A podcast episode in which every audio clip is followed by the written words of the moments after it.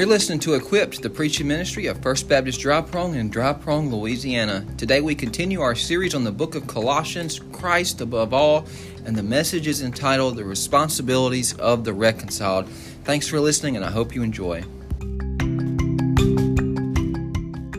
Continue today in the book of Colossians, and we're going to finish out Colossians chapter 1. And I'm excited to share what I believe God's laid on my heart this week.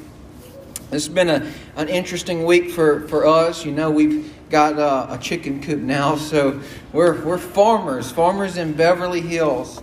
Something else that happened, something else that happened uh, this week. I want to share uh, Jeremiah. You know, it's funny how you can tell your kids something a hundred times, and they just don't don't get it until they see the consequences. I've told this kid a hundred times, you've got to move your bicycle and you've got to move your little scooter or it's going to get ran over. Well, I got a text, I think it was Tuesday morning, and guess what? Mom ran over Jeremiah's scooter. Well, we told him and we warned him, so he suffered the consequences. But what me and Carissa tried to do this week, we tried to use this as a teaching moment. And uh, it ended up working out for good, I think, because we said, you know what, you want a scooter, you're going to have to earn it. So we made him a big list of what you'd call chores, of what we might call responsibilities. And you want to, we'll give you a check mark for everything you do. Take the dog out, now feed the chickens, or uh, clean your room, make your bed, this sort of thing. And he did that, and at the end of the week, we were able to replace his scooter. And I was reminded this week, you know, me and Carissa we haven't really had this conversation too much, but me and Carissa, we really, we're not raising children. Me and Carissa, we're raising adults. And that's our job as parents to raise adults. And one day I hope Jeremiah he'll he'll leave the house. And the, the first five years or so is really just keeping the child alive, keeping them safe. But the next five, ten, or 20 years, however long it'll be, is going to be raising an adult. Raising somebody who will one day take on the responsibilities uh, of being a husband, of being a father, of being a church member. And that's what it's like for us as believers as well. We're to mature in our faith. We have responsibilities as believers. How many of you know this morning that when you give your life to Christ, it's not just the end of an old life, it's the beginning of a new life. It's the, it's the beginning of a life where, where Christ Himself gives us responsibilities to continue on to walk with Him. We've been going through the book of Colossians, and that brings me to where I'm going to spend most of my time today in Colossians chapter 1. We, we talked about who the letter was written to the, the faithful and the fruitful Colossian church. Last week we talked about the, the supremacy of Christ and what it looks like to be reconciled with Him. How Christ died for us and how He takes on our sin and bestows us His righteousness. And I'm going to pick up right where we left off last week.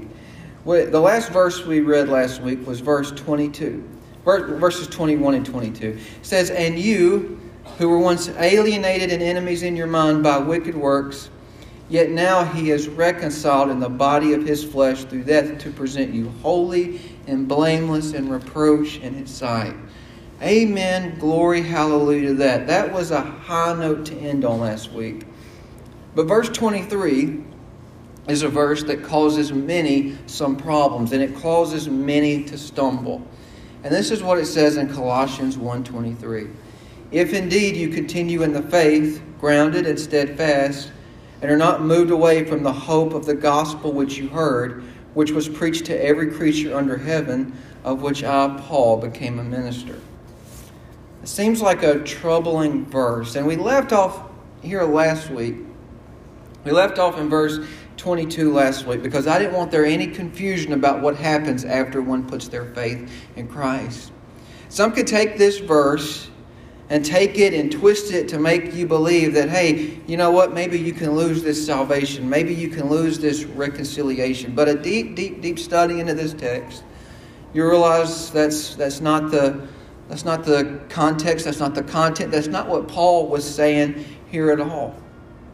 To be a good student of the Bible, any verse you read, you've got to really consider three main things. You've got to consider the context, You've got to consider the language and you've got to consider the author. And we know the context. We went over this. It, it was written to the Colossian church. They're faithful. They're fruitful. Paul thanks thanks them for their faithfulness. He'd heard about their faithfulness, so they are faithful believers. And we know the, the author. Paul states that he's the author in the very beginning. So that's important that we know the author because Paul repeatedly throughout his letters argues for the security of the believer. This is the same man that wrote that, that I, in Philippians that I'm confident that he who began a good work in you will continue it until the day of Christ. He's the same one that wrote in Romans 5 that where sin abounds, grace abounds much more. He's the same one that wrote in Romans uh, 8 that I'm persuaded that neither death nor angels nor any such thing can separate us from the love of Christ. So Paul wouldn't write anything that suggests that your reconciliation, your justification, your salvation could be taken away. So that brings us to the third issue here, and that's the Greek. What is Paul really saying? And to really understand this, you've got to dive deep into the Greek grammar. You see, in the Greek, the word if is directly translated if from the, the particle ei. And, and that word indicates an assumption of truth. Paul assumes that the Colossians will continue in their faith. This is not an if of the future, it's an if of the, of the past. A more accurate translation would, would render something like since indeed, or assuming you continue in the faith. And I don't have the time to, to go into it all this morning of the depths of Greek grammar, of, of protasis and apodosis and all that stuff, but I just want to start there this morning to let you know that if one could lose their salvation, you absolutely would. No one's going to snatch it away. So the question we have to ask ourselves is why did Paul write this verse? What was he getting at here? Let me share with you personally, I like the New Living Translation of this verse where it translates it this way, but you must continue to believe this truth and stand firmly in it. Don't drift away from the assurance you received when you heard the good news. The good news has been preached all over the world, and I, Paul, have been appointed as God's servant to proclaim it. Really, when you dig down into it, what I find is this isn't a warning. This isn't a warning saying, hey, if you don't continue in the faith, you're going to lose your salvation. This is really an exhortation. It's an encouragement to tell them how to act in the time in which they live. I would call it the responsibility of the reconciled. In this verse, in my New King James Version, I see four specific responsibilities, four things on our list that we're to do as the reconciled, as believers in Christ. Four things that really should come natural to us as believers. First, I see this. He says, continue in the faith. Continue in the faith. That's the first truth. Church, true believers, true convert, those truly reconciled in Christ, will do as these Colossians had done, and they will continue in the faith. This means ha- having that faith in the supremacy of Christ Jesus that we talked about last, last week, that He is indeed over all, that everything was created for Him, knowing that, that He is indeed over all. Continuing in the faith means that, that we know everything, absolutely everything has purpose. Nothing happens by accident. Let me tell you something. It's no accident you're here this morning. It's no accident this is the text we're in this morning. It's no accident this was the song that, that Shay and Brooke and the youth sang this morning. Continuing in faith means that we can, in any circumstances, indeed raise a hallelujah to Christ our King. Continuing in faith gives us peace, gives us purpose, gives us hope, knowing that, that nothing, absolutely nothing we deal with, doesn't have a purpose. Everything has a reason. There, there's, there's a purpose behind everything. So many of us, we, we get the wrong idea and we, we think that what we're going through, God's picking on us. There's no reason for this. But I tell you, our God is sovereign there's a reason for this. Whatever I go through, my faith is not going to be made weaker, it's going to be made stronger. Paul also tells them this the second truth. He tells them to be grounded. If indeed you continue steadfast in the faith, grounded. Grounded. It's so unfortunate today that so many Christians are not grounded in their faith. Many continue in the faith, but they're not very grounded. We should be grounded. What are we to be grounded in? Well, I'll tell you a good place to start is the Scripture, the Word. When we're not grounded in the truth of Scripture, we'll be led away by every wind of false doctrine. You know, Paul was worried about this for them, as there was a, a local heresy going around, and we'll talk about that in chapter 2. And as a pastor, as a leader, as a parent, it's something that I worry for all of you too. There's so many heresies going around today, so many false gospels, so many twisting of the truth. And I'll tell you, it's important for us as believers to remain grounded in the truth of Scripture. If we know why, what we believe, and we know why we believe it, being led away, being led astray, that's not going to happen. We'll believe the truth. It's your responsibility as the reconciled. It's your responsibility as a believer to stay grounded in the word of truth. How do I stay grounded? Well, I'll tell you, there's not a day goes by that I don't read the Holy Word of God. I might not read it all every day, but I try to read some of it every day. If I believe that this is God's holy word, if I believe it's inerrant, if I believe it's inspired, why in the world would I as a child of the King, why wouldn't I be in His Word every day? Another way that, that I believe we should stay grounded is I worship in a Bible believing church. If, if I believe in the Bible and I believe the Bible says that God calls and speaks through pastors, well, then of course I want to hear from one. Man, you're not staying very grounded if you make the decision to stay home Sunday after Sunday and Wednesday after Wednesday. Why aren't we grounded? Is because we stay away from God's Word and we stay away from God's pastors. Let me just take a minute to say this.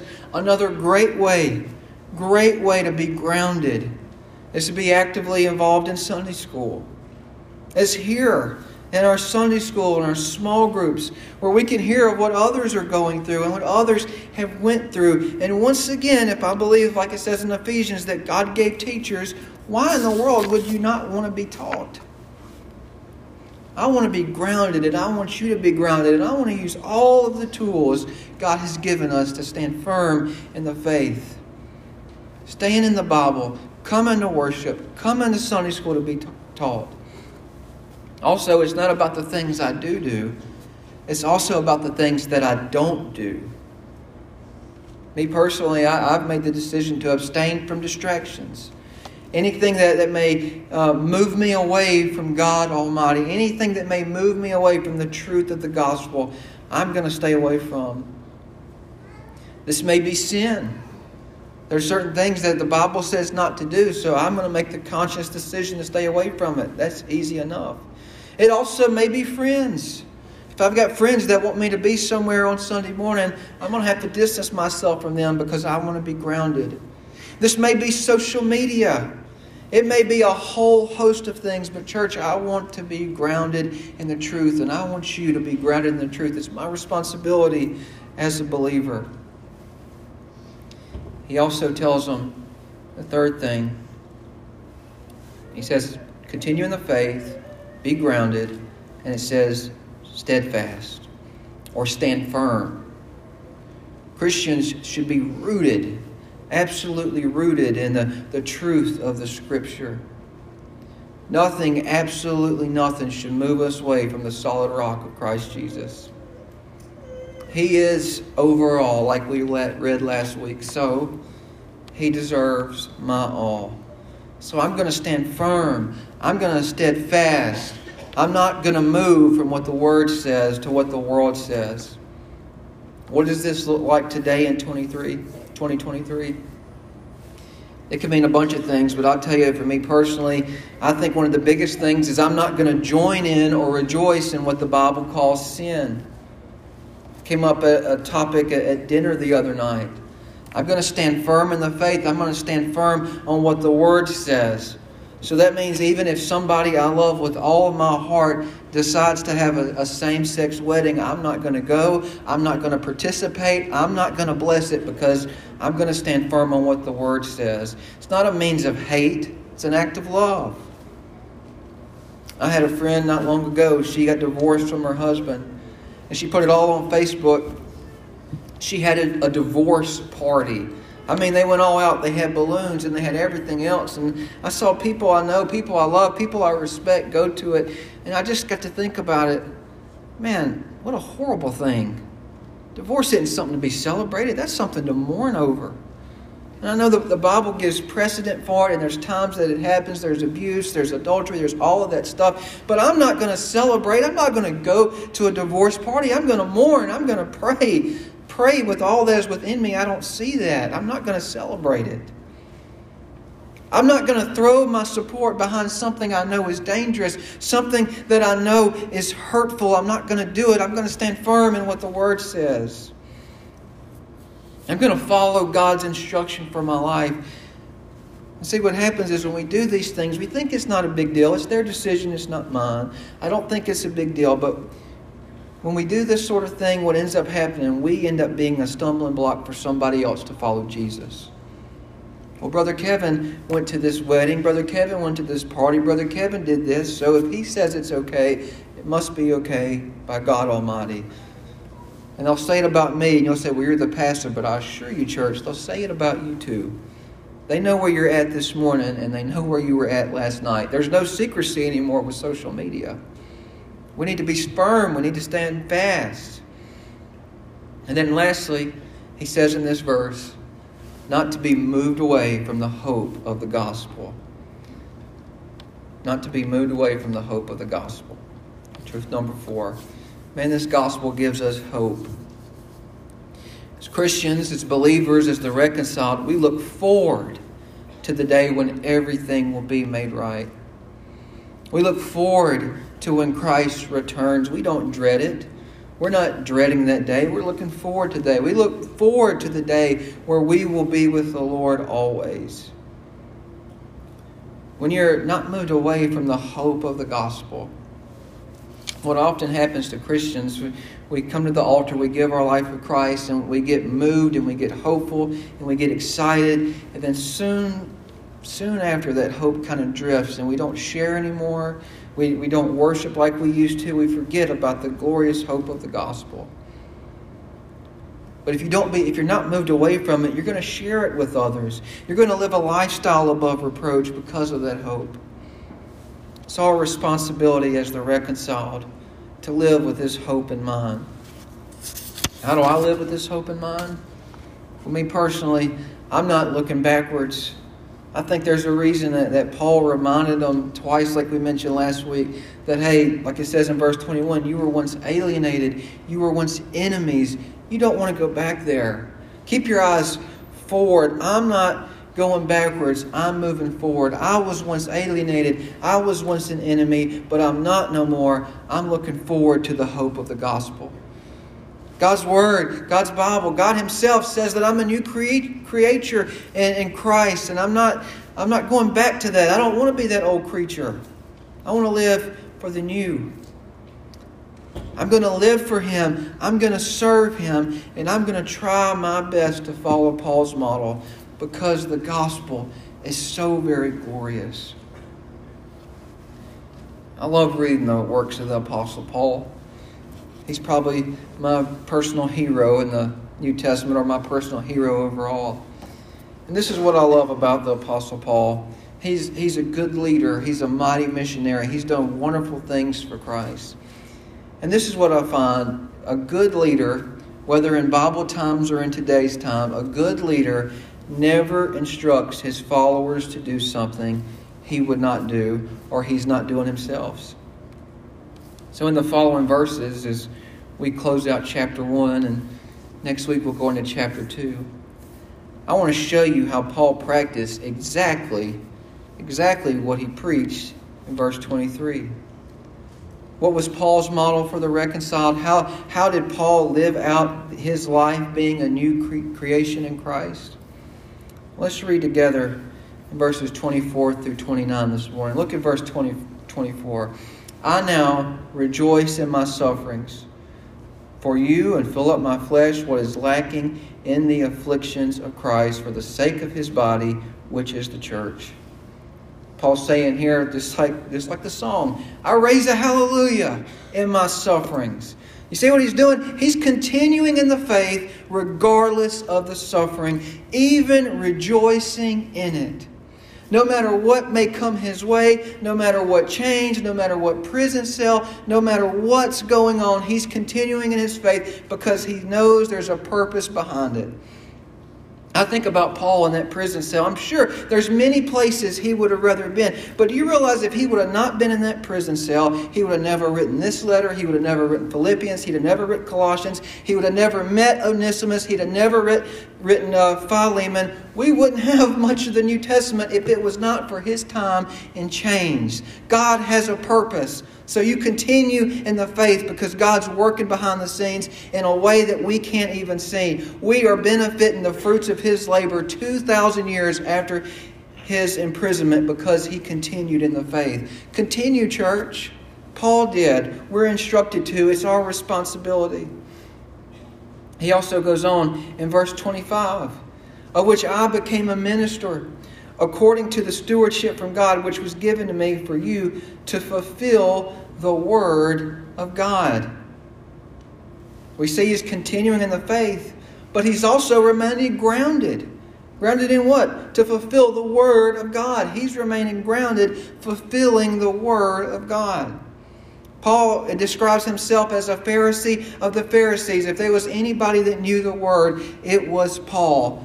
And he was remaining grounded to fulfill exactly what the Word says.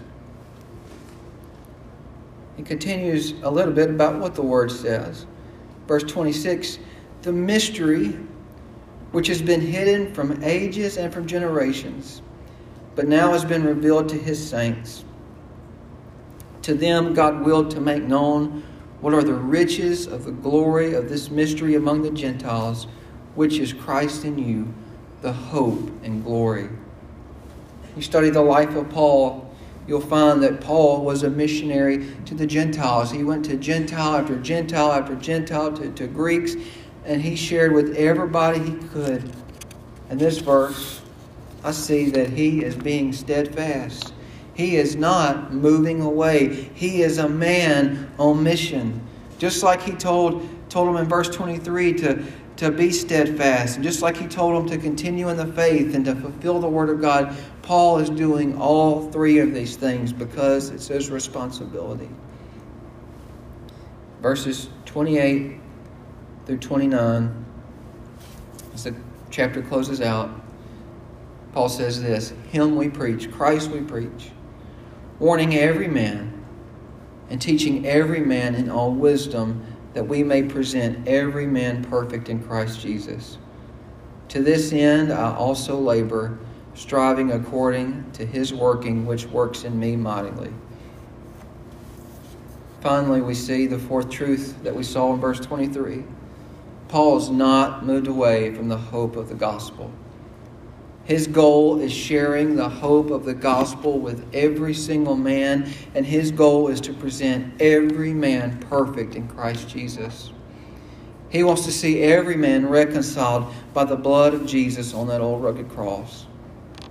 Just like I said at the beginning, Paul didn't want to raise baby Christians. Paul wanted to raise fully mature, Bible believing missionary Christians that would carry this gospel all over the world. And he was successful in that because he continued in the faith, because he was grounded, because he wasn't moved away from the hope of the gospel. Paul's doing all this not because he's worried about losing his salvation. Paul's doing this because it was his calling. He's doing it because he's in love with Jesus. He's doing it because he realized firsthand the power of the gospel. If there was anybody in all of the New Testament that understood what it was like to be an alien and an enemy of Christ, it was Paul.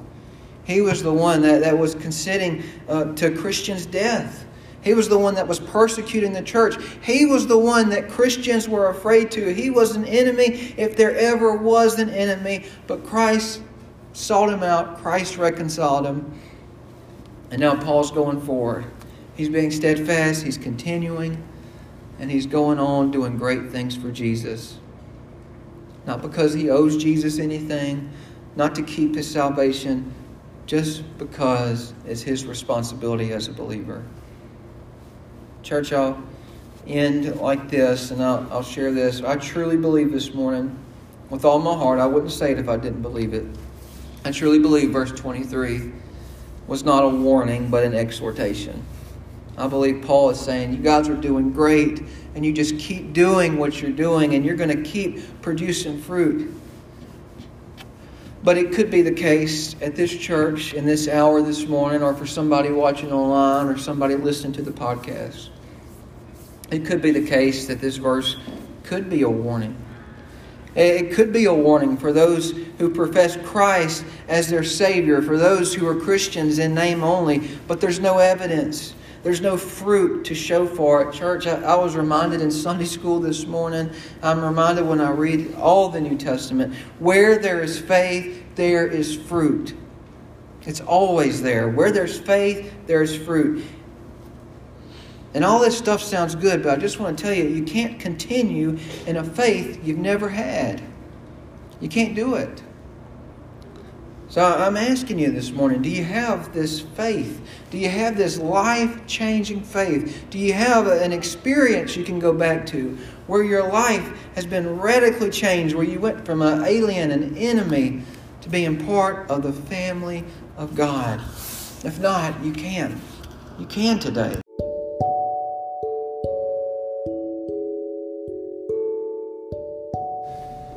Thanks for listening today. I hope you enjoyed the message. I hope you understood it.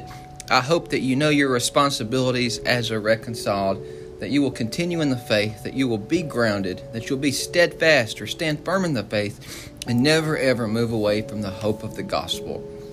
I hope you have a great week. I hope you'll come join us in person to worship at First Baptist Dry Prong every Sunday, 10 a.m. Have a great week.